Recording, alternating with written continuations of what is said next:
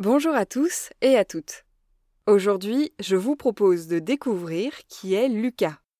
Lucas est notre ancêtre à tous. Mais quand je dis à tous, c'est vraiment à tout le monde. Lucas est l'ancêtre de tous les êtres vivants sur cette terre. Toutes les bactéries, tous les animaux, toutes les plantes, les champignons, les archées et les protistes. Son nom est en fait l'acronyme de Last Universal Common Ancestor, soit dernier ancêtre universel commun. Les chercheurs qui l'étudient estiment qu'il a vécu sur Terre il y a 3 milliards d'années.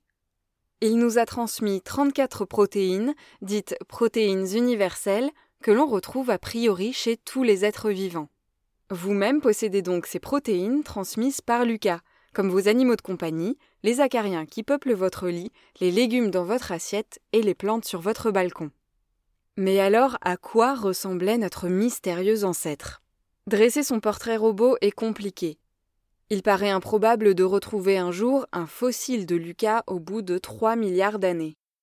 Les molécules qu'il nous a transmises donnent cependant des indications sur sa nature et son fonctionnement. Ce dont on est sûr à l'heure actuelle, c'est que Lucas était un organisme cellulaire avec la capacité de synthétiser des protéines.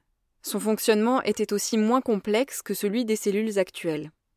Il cohabitait peut-être avec d'autres mystérieuses formes de vie, mais ces dernières n'ont laissé aucun descendant sur Terre à notre époque.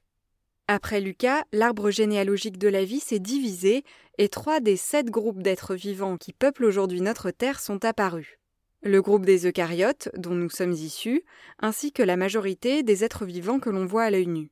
Le groupe des archées, qui sont des organismes unicellulaires, et celui des bactéries.